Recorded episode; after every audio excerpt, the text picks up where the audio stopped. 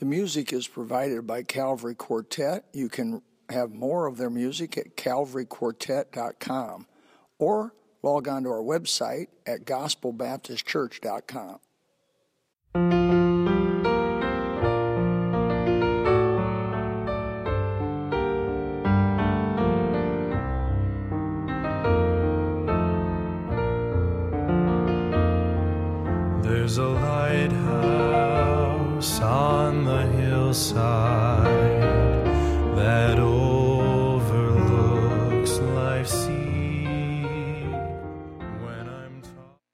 Bibles, if you would, to Exodus chapter 33, verse 13.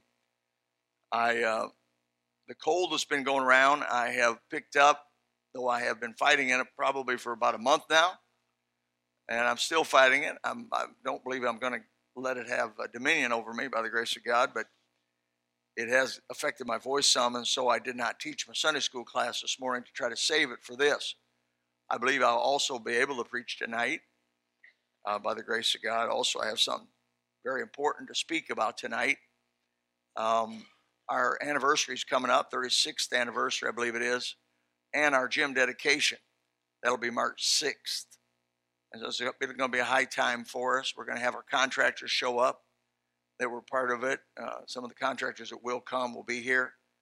And then we'll, after the service over on the 6th, we're all going to make our way out there and just have a very brief uh, dedication in the auditorium uh, of the gym, I mean, to God. It is a miracle place. Uh, really, I, 14 years ago, I had the concept and was, I believe, moved to Spirit. In the meantime, we had the great slump of 205, 206, 207, and really didn't really see or could not foresee it doing it. Here at the gospel, we pay as we go. We had the credit back then to do it. We could have we could have credited everything you see. Banks are coming constantly to us asking us to borrow money. And we just decided in 1980 we weren't going to do that. We were going to pay as we go. That was the only way we knew whether God was for something or not. The banks are for it. I can tell you that. You want to build something? They'll put you the money, they'll balloon it, they'll do all kinds of stuff, and then when you go bad, they'll take it back. And it shames the name of Christ when that happens so often. But that's just our philosophy. Your philosophy may be different. But our philosophy is pay as we go. It's the way Moses did it. I like Moses pretty well. Exodus chapter 33, verse 13. I, I believe the words here are profound. If you've walked much with God or if you've had a hunger and desire to know God, the God at all that is, and by the way, who really hasn't at one time or another in their life wanted to know the creator of all that is? God makes sure that that thought at least goes through your mind. The title of the message is Who is God? How can we find out about God? Exodus 33 13 says, Now therefore I pray thee, if I have found grace in thy sight, this is the part that I want you to underline, show me now thy way, that I may know thee. That's the big part of that. That I may find grace in thy sight and consider as this nation as thy people. In Exodus, uh, same chapter, verse 18, he says, I beseech thee, show me thy glory. Those words are very similar um, in the New Testament to what Paul, Moses, and Paul had a lot in common.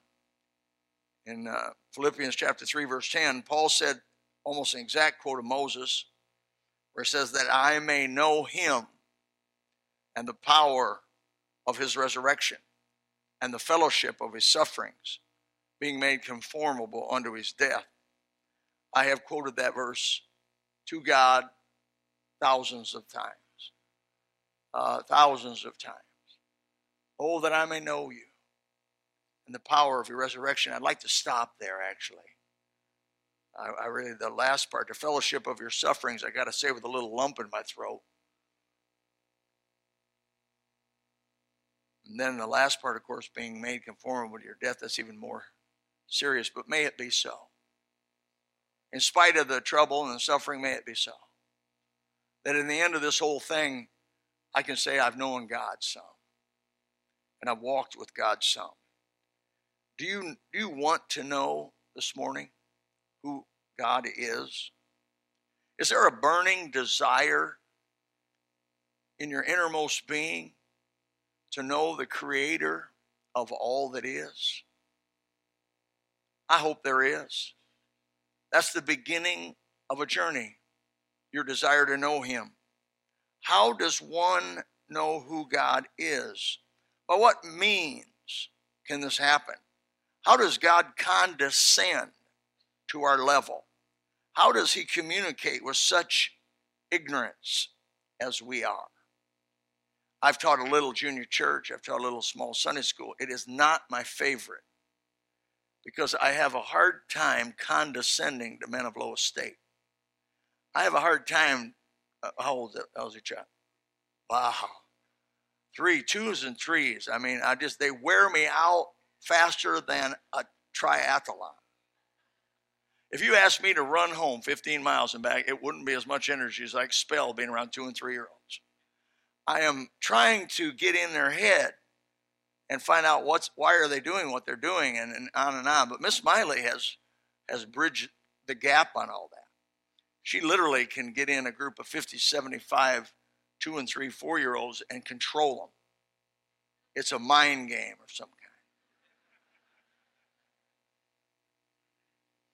I've seen mothers try to communicate with their babies. I've seen dads trying to communicate with their six month old or three year old, uh, and try to condescend to them to get something in it with a limited level of communication is hard to overcome. Can you just imagine how God tries to communicate with you and for me and me? The God that made everything. I mean, it's just amazing. He is able to, his, his, his genius and his abilities in some degree is that he can condescend to us, God has overcome the communication gap between us and Him. God shows Himself to us in three ways. As a musician is reflected by his music, as an artist is reflected by his painting, as a builder is reflected by his structure, which we're going to have our dedication with our builder here, as a singer is reflected by his singing. God is reflected by what he has made. I've tried to be a student since coming to know Christ as my Savior of God. I am a student of God. I want to know Him. I want to know all about Him. I want to know the nuances. I want to know the big things and the small things. And Psalm chapter 19, 1 through 3, maybe the most famous and often quoted place in the Bible where it says, The heavens declare the glory of God. The firmament showeth forth his handiwork. Day unto day other speech, and night unto night showeth forth knowledge. There is no speech nor language where their voice is not heard. That clear enough? There's no place out there where people are going to say, God didn't reach me. Because God reaches everybody in various ways. We see God in the extremes that He has made. We see God in, with, through the beautiful things, don't we? Have you been here for some sunsets? Uh, the beach people, Marty and his wife, talked to me the other day about a green spot. They saw a green spot. Stuff like this. they've seen uh, six, seven, eight green spots through the years they've lived on the beach. That's not many. They've been on the beach, he said, like 20 years, I think. But a green spot, how many here have seen a green spot? That's a flash of a sun. That's few. You need to start looking more. I've looked. I lo- I don't want to miss the sunset. The cruise coming up to Hawaii, I've done in 205, and the beautiful thing about that cruise is uh, they go around the island, so you see the sunset and every see the sunset, sunrise. That's half the trip right there. You get to look at the islands from 10 stories up away from the island, about a mile or two. The beauty of it all, the cloud formations. I think Florida is one of the most beautiful places on the planet because it's in the full tropics. We're not subtropics here, we're full tropics. And the full tropics have a special cloud formations that come to them. Uh, people that are, you, you can call us flatlanders all you want, but the truth is we live in a mountain range. If you look in the summertime, especially spring and fall and summertime, you see those massive thunderheads go up to 50,000 feet and the sun hitting them from every imaginable angle and the rainbows that we have here. I have been at the end of the rainbow.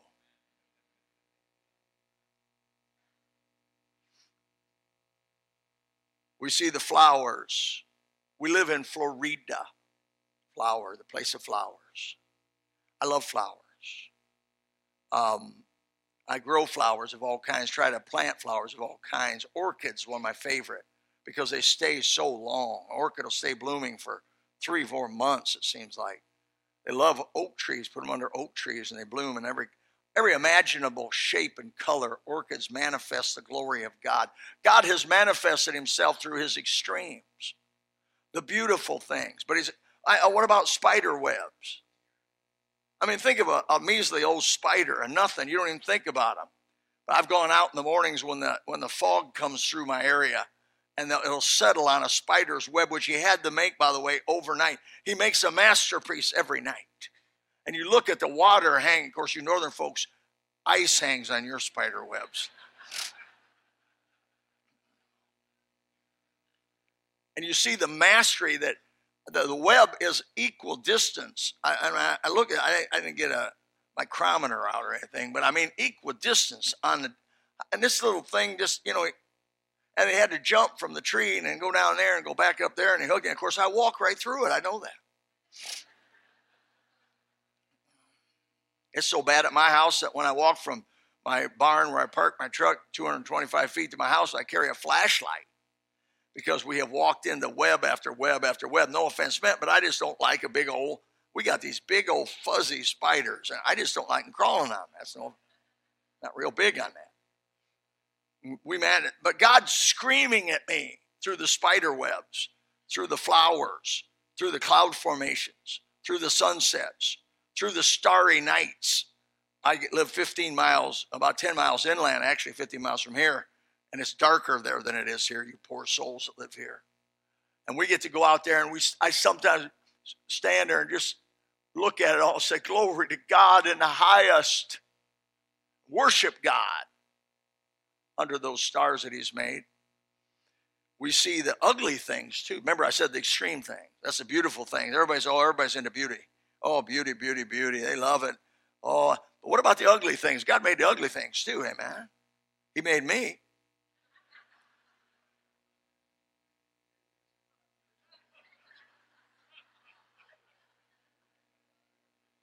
Try to turn off your cell phones, would you please?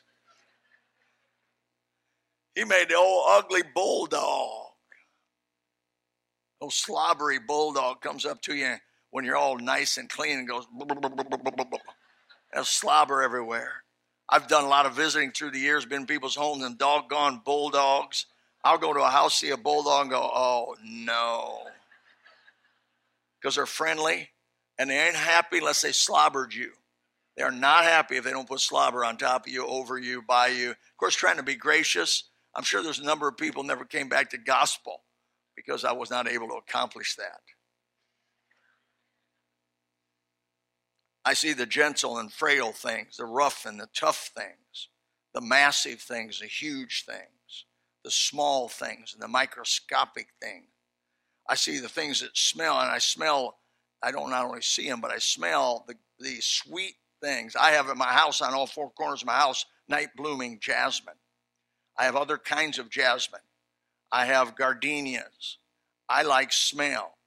And I have a good nose. My wife cannot smell anything, and I mean that. Uh, she, but praise God, that, that's led to a happy marriage. Take that any way you want. Triple X,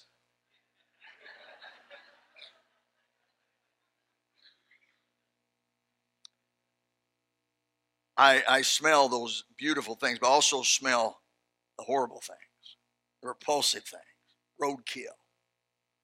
I smell those and I think, God, God's part of that too. He's part of that. Uh, I, I taste things. I taste fabulous things like ribeye,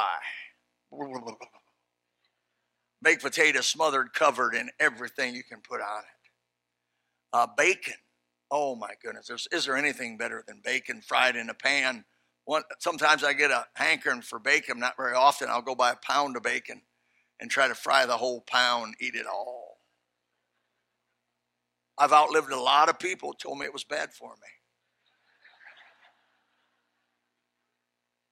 And I've had a happy life. They ate lettuce and non tasting cardboard, and they died before me. I have tasted the beautiful, fabulous things. I've tasted bitter things. I've tasted sweet things. And I think of God in all of that. All these God has made. He is made to reflect the sheer variety of who He is His depth, His width, His length, His architectural abilities, the planets, the galaxies, the sun, the moon, the stars, all scream of who He is. The sheer complexity of things shows His genius. I pulled an article off, the, off of the uh, web on the retina. A doctor one time told me if, if there is a born again doctor, he said, if anything in the human body proves that there's a God, it's the retina. At that time, I didn't really know that, and that was new information. But here's what I've read. Let me read this. I don't mean to bore you, but let me read this to you real quickly. Because all the retina neurons and ganglia and other hardware are packed in by a separation of less than a wavelength of light, the retina is totally transparent. You look at a retina, even though it has all that hardware, and it's much it's much more complex than a silicon uh, computer chip. It is totally transparent. Light goes right through it. What's going on inside of the retina? what has been estimated by a number of computer scientists who are trying to simulate the visual system with computer models that 10 billion calculations occur every second before the image goes back to the brain. Here's a quotation from John Stevens, a PhD, associate professor of physiology and biomedical engineering. To simulate 10 milliseconds of the complete processing of even a single nerve cell from the retina would require the solution of about 500 simultaneous nonlinear differential equations 100 times and would take at least several minutes of processing time by a Cray supercomputer.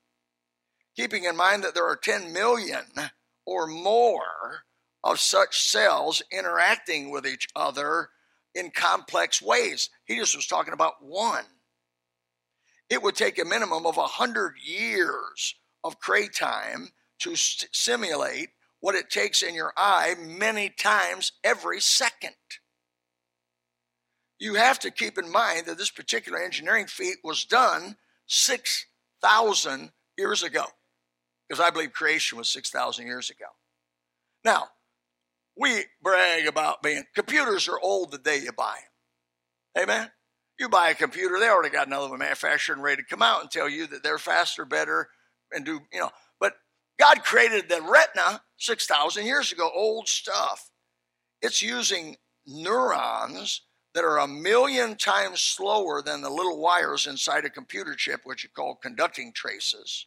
So you are starting out with hardware that is already a million times slower than anything we have in the silicon chip. However, it's put together in such a highly organized and sophisticated way that even the retina in a lowly animal marvelously outperforms most advanced computers.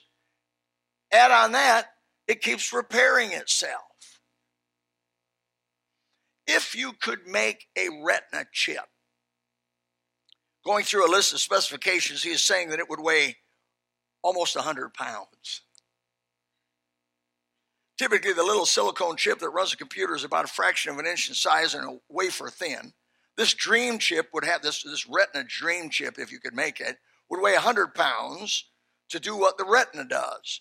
For comparison, the mammalian, whatever that is, the mammalian retina weighs less than a gram. And, and, and he goes on to talk about size.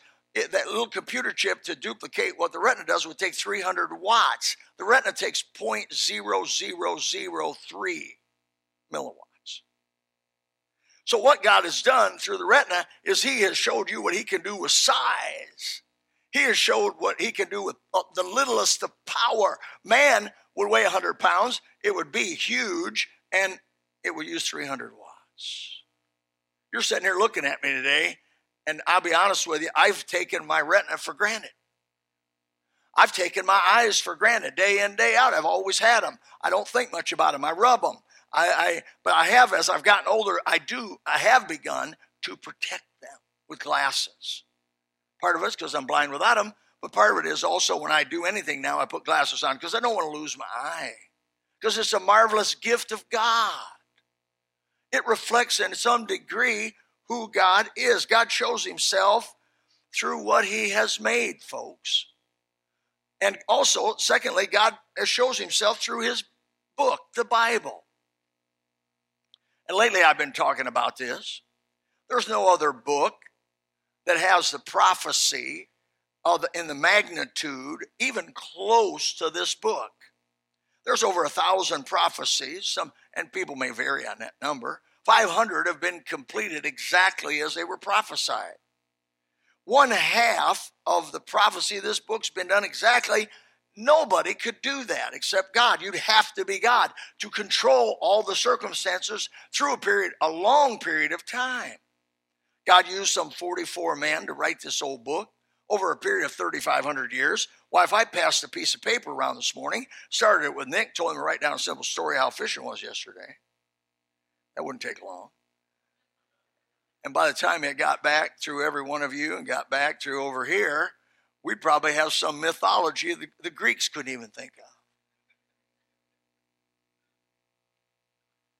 But yet, this Bible, though it's been passed down from 44 different men over 35, 35 3600 years, does not have contradictions in it. It's inerrant.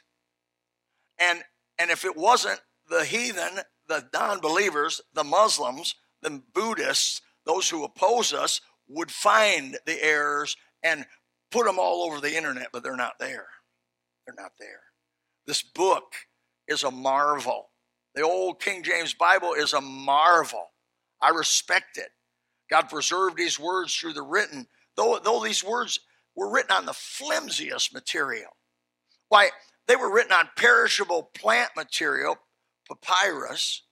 They were written on animal skins, yet preserved with the largest document trail known to any written document of man. Shakespeare, as much as we may like or not like Shakespeare, has a fraction of the document trail than the Bible. The Bible's got thousands of documents, six, seven thousand documents, just New Testament, spanning down all these centuries that can be compared to each other. It's called the received text or Textus Receptus. Wow. He preserved it. Nothing we hold historically. Let me make this statement. You say, well, Brother Bill, I don't accept that. I don't, I don't believe that to be true. Then don't believe anything you read about history. Because there's no documents in history of antiquity that even come close to being, have the trail of written document that follows the Bible. Nothing even close.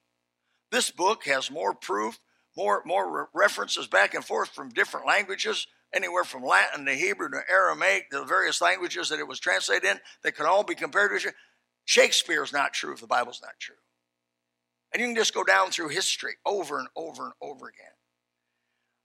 True science, modern science, has not challenged this old book. Who could know what was going to be discovered by science of the future? Yet the Bible is uncontradicted by any science, by modern science. Now, remember, I'm, I'm not talking about evolution because evolution is not science, it's religion. Evolution has never been witnessed or tested. It's just a religion people believe, and they choose to believe it. And they can have a PhD, I don't care, they can have whatever they want, but they just choose to believe it because there, there's, a, there's an agenda with them that they have to and want to deny God and deny this book. Though this book is a miracle book, they're out there saying, no, it, we evolved so they don't have to face God someday, but they will? God has revealed himself through everything he's made. He's revealed himself through this old work, this old book, the Bible. The, the, the, and you know what's funny is for years the Bible contradicted true science. For you remember Columbus? I never met him. 1492, Columbus sailed the ocean blue. I'm going to memorize that. Good teachers, weren't they? 1492, Columbus sailed the ocean blue. He thought, the, now he had an idea that the world was round, though I think he wasn't real sure of himself. But the Bible talked about the, the world being around thousands of years before that. Knowledge that men lost in their arrogance. The Bible talks about the rain cycles. The Bible talks about DNA. Psalm 139 16 says, Thine eyes did see my substance, yet being unperfect. That means not completely made yet. And in thy book all my members were written, which in continuance were fashioned, when as yet there was none of them. That is a, as good a definition as DNA as you're going to find. How many, you, how many in this room have ever seen DNA? No, but it's there. My pattern, my DNA pattern, is so unique that all the people, nobody in the world has a DNA pattern like I have it. God has taken all of what I'm going to look like, how tall I'm going to be, what my hands are going to be, my eye color, everything, my hair color, the fact that I wouldn't have gray hair at 64. That's DNA. The fact that I have hair at 64 is DNA.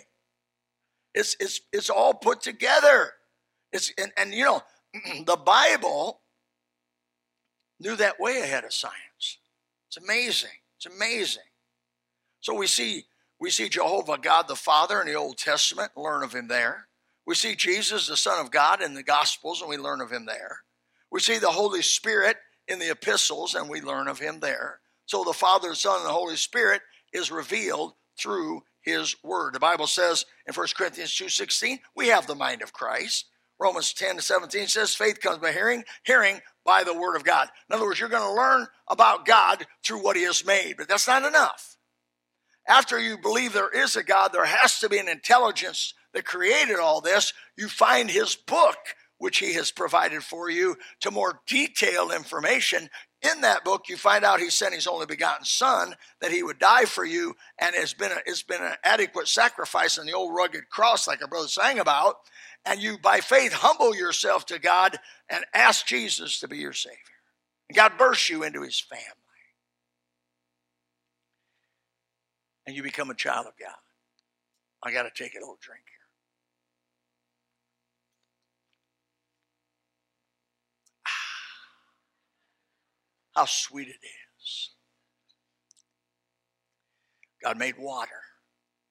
Thank you, Jesus, for water. Thirdly, we find out about God through the Holy Spirit. So we find out about God by what He made. We find out about God by the Word of God. And we find out about God by the blessed Holy Spirit. No man comes unto God except the Father draw him. In John chapter 6, verse 44, it says, No man can come to me, Jesus' words, except the Father which has sent me draw him, and I will raise him up the last day. The Holy Spirit was sent when Jesus ascended back unto the right hand of the Father, making intercession for us.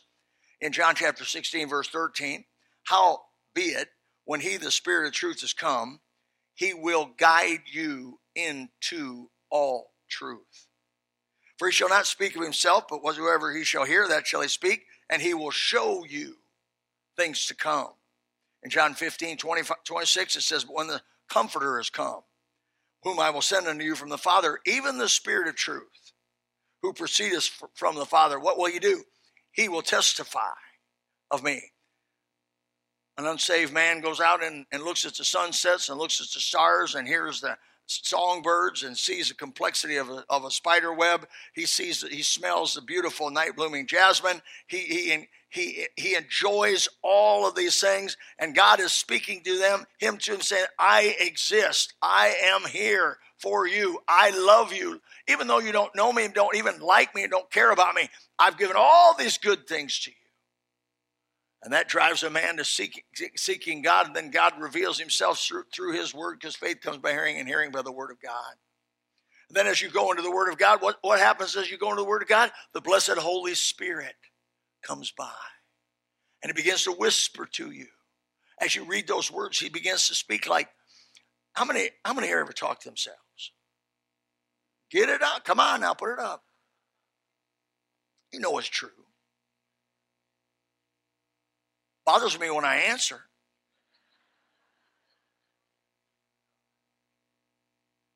I'm not going to ask you for a show of hands, but how many of you have heard, heard the blessed whisper of the Holy Spirit?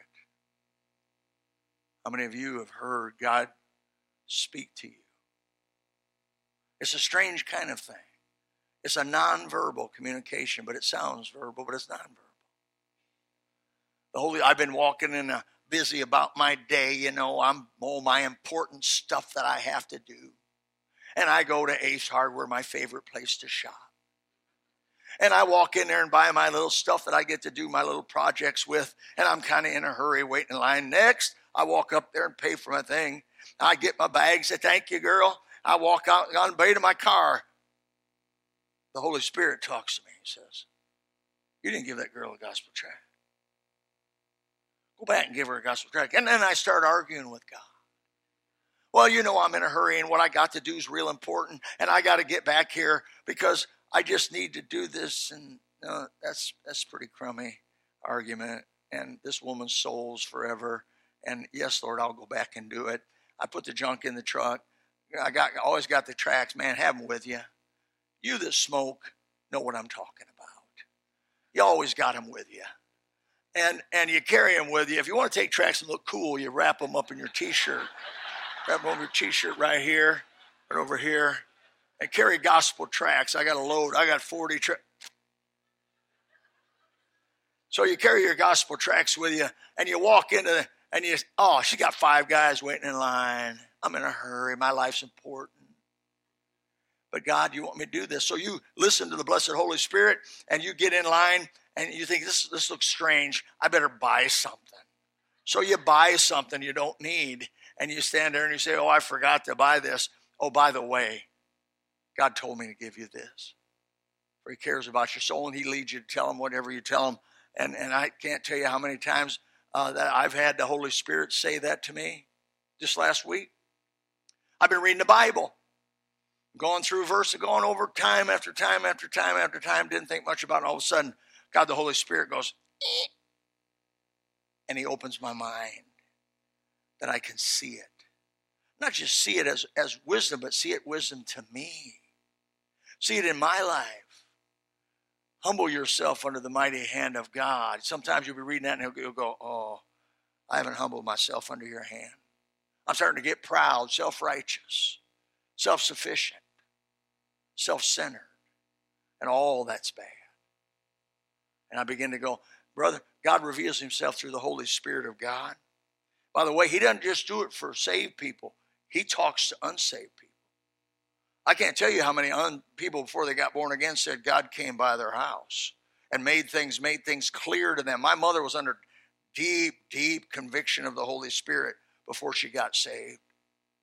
Deep conviction about the way she was living in her life. The Holy Spirit shows the intimate things of God, the love of God in a more deep, real way. Through the Holy Spirit, we see the compassion of God his brokenness, his desire for us to be broken and humble and contrite. We see the beauty of holiness. We see the pretty coat of sin pulled off of it to show its real putrid entails of wickedness. Who is God? Do you want to know him? He wants to know you. That's the beauty of it all. That God is seeking you. He wants to know you. I take your Bibles as I close here to Romans chapter 1, verse 19 and 20. Romans 1, 19 and 20. What a profound, and again, we're going to we're going to the, one of those three things that reveal God this morning, the Word of God. You say, Brother Bill, you mean to tell me the Bible will let me see who God is? He, it will. In conjunction with the blessed Holy Spirit, as you read it, you'll understand it. You say, Brother Bill, I don't read it. You'll, you can't understand that which you do not read. Look in verse 19, he says, Because that which may be known of God is manifest in them. And it's talking about the world, everybody. For God has showed it unto them. Now, man, woo, there's people tell me, what about the old uh, uh, uh, uh pygmy over in Africa? God has showed himself to him. For the invisible things of him from the creation of the world are clearly seen, being understood by the things that are made. What is what is what is shown? His eternal power and Godhead. And remember, God wrote this so that they are without excuse. There'll not be anybody stand before the great white throne and say, Nobody cared for me, nobody loved me, nobody came by, nobody did this, when God has screamed at them their whole life. Come to me, seek me, hunger for me, thirst for me, and I'll make sure I come by. There's been missionary testimonies through the years of how that uh, missionaries have met, especially when Africa was opening up, first opening up, and how they would meet them. They would meet men that had walked 30, 40 miles, didn't know where they were going, but just God had just told them start down this road. They wanted to know the real God, the creator of all that is, the real, true, living God. They didn't know his name was, they didn't know where he was, but they just wanted to know him. And the guy started walking down the road that he had felt so led to do. And the missionary met him and was able to give him the gospel and be saved. I've heard that over and over again. I believe if you'll listen to the blessed Holy Spirit's voice, you'll find a gospel tract that's been thrown away as refuse and pick it up and say, What's this? Be saved. Why? The Bible says, 1 Peter 3 9, it's not God's will that any should perish, but that all should be saved. If, if God wants people to be saved, he can, he can, he can at least get to them. Now, he wants us to go in the world and preach the gospel to every creature. I don't want to diminish the importance of you and me doing what we're supposed to do. I think it's, it's in some degree dependent on our faithfulness, but God has gone even beyond us and testified by all that he has made that he exists. He's testified by who he is by the word of God. He testifies of himself by the blessed Holy Spirit. Do you want to know God? He wants to know you. And why don't you ask him to be your Savior, your Lord, your Master, through His Son, Jesus Christ. Father, we pray this morning as a simple message has been spoken. The Bible says of itself, it pleased God by the foolishness of preaching to save them that believe. The Word of God has been verbalized. These folks have heard. The Holy Spirit of God has come and is here to explain to those who would know the truth, the words of life. Would you come and make it make it clear? Would you want more clarity? In a moment we're going to have an invitation. Sing a couple verses of a song and ask God to move upon your heart through his blessed Holy Spirit. Maybe you're listening to my voice at this moment saying, Brother Bond, no, I'm not ready to stand before God. I'm not ready. There's just something in me telling me I'm not ready. You can be ready. The Bible says, If thou shalt confess with thy mouth the Lord Jesus and believe in thine heart that God hath raised him from the dead, thou shalt be saved. Why don't you, with your heart, believe unto salvation and with your mouth make confession? Jesus said in Matthew 10 32, If you'll confess me before men, I'll confess you before my Father which is in heaven. As a young man, when I heard a preacher quote that or say that, I said, Lord, I want to profess you before men. And from there till today, I've tried to be bold about professing Jesus before men. For someday I know I'm going to stand before him. And I don't want him to say, You were ashamed of me. And I don't want to be ashamed. Father, we pray that you do your work that only you can do. Break through the barriers, the argument, bind the blinding ministry of Satan, defeat it right now. Defeat it. And let their eyes be open that they lest they see the light of the glorious gospel of God and be saved. May it happen. If you're a Christian here today and you say, Brother Bill, I've I've, I've really honestly not done justice to the Bible. I'm not pursuing God in my life. I'm pursuing everything that doesn't last, but I'm not pursuing God. Our number one pursuit is God. May you do it. May God help you do it. In Jesus' name, amen.